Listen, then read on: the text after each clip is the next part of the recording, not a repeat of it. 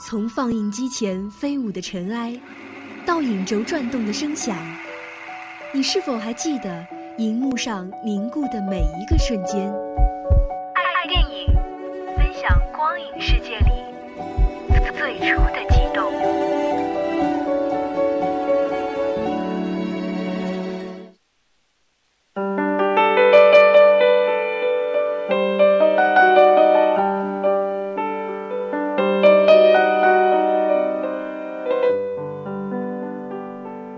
听众朋友们大家好，欢迎收听今天的爱电影，我是安阳。今天为大家介绍的电影是《挚爱梵高：星空之谜》。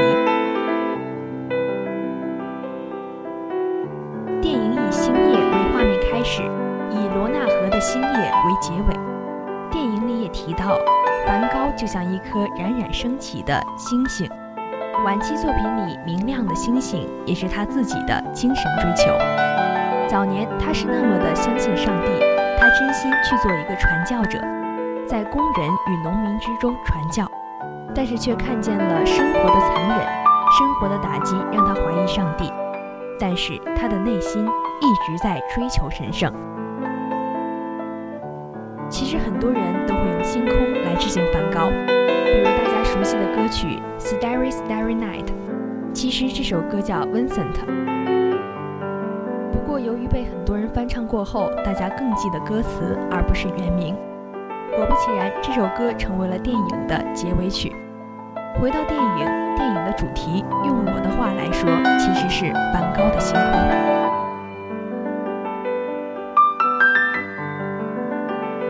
当我画一个太阳，我希望人们感觉它在以惊人的速度旋转，正在发出骇人的光热巨浪。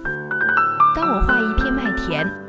我希望人们感觉到麦子正在朝着它们最后的成熟和绽放努力。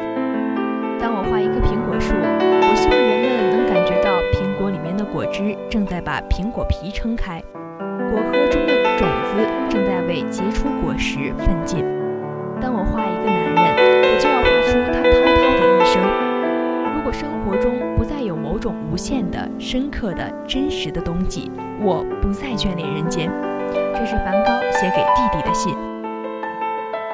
现实中的梵高住进精神病院后，在写给弟弟的信中说，自己最近越来越喜欢画柏树。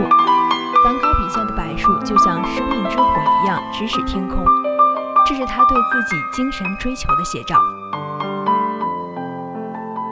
如此向往美好的梵高为什么会自杀？也许有人要问，这也是电影的故事线。以至于电影硬生生把故事做成了悬疑电影，一直在拼凑不同版本的线索，推测梵高的死因。但是对于我来说，至少在读传记的时候，梵高的死是非常顺其自然的。如此孤独的艺术家，在艺术中找寻着自己的精神世界，于是找到了让自己精神解脱的方式——死亡。当然，如果非要用专业的方式来解读，我会说梵高具有典型的双向抑郁，以及一定程度的自闭症。传记里会说，梵高母亲的家族里是有精神病史的，因而梵高也会癫痫发作。不过，我更愿意相信梵高的母系家族有精神病历史。毕竟当时的心理学还没有萌芽，心理疾病总是被归为某些生理上的疾病。从他母亲一直深陷于自己第一个孩子夭折的阴影中，而影响了自己去关爱梵高来看，他的精神多少是存在问题的。而梵高的悲剧可能是从出生就注定了。梵高的生日与第一个孩子周年忌日是同一天，因而梵高继承了第一个孩子的名字。文森特成为了第一个文森特的替代品。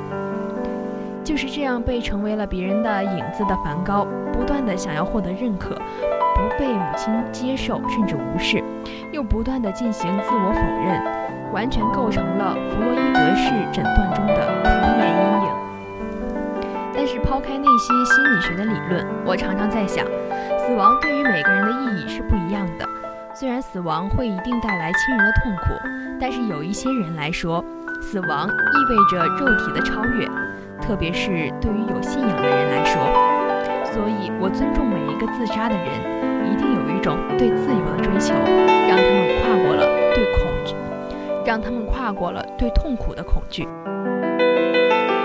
艺术家必须孤独，就像科学家追求真的时候不允许社会舆论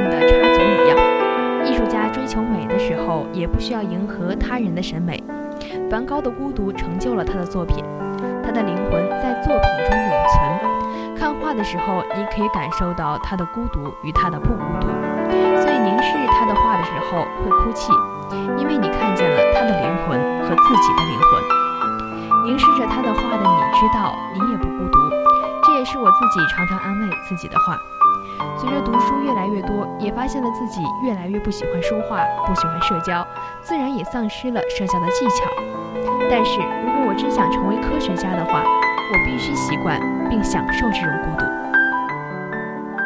今天的节目到这里就全部结束了，我们下周同一时间再。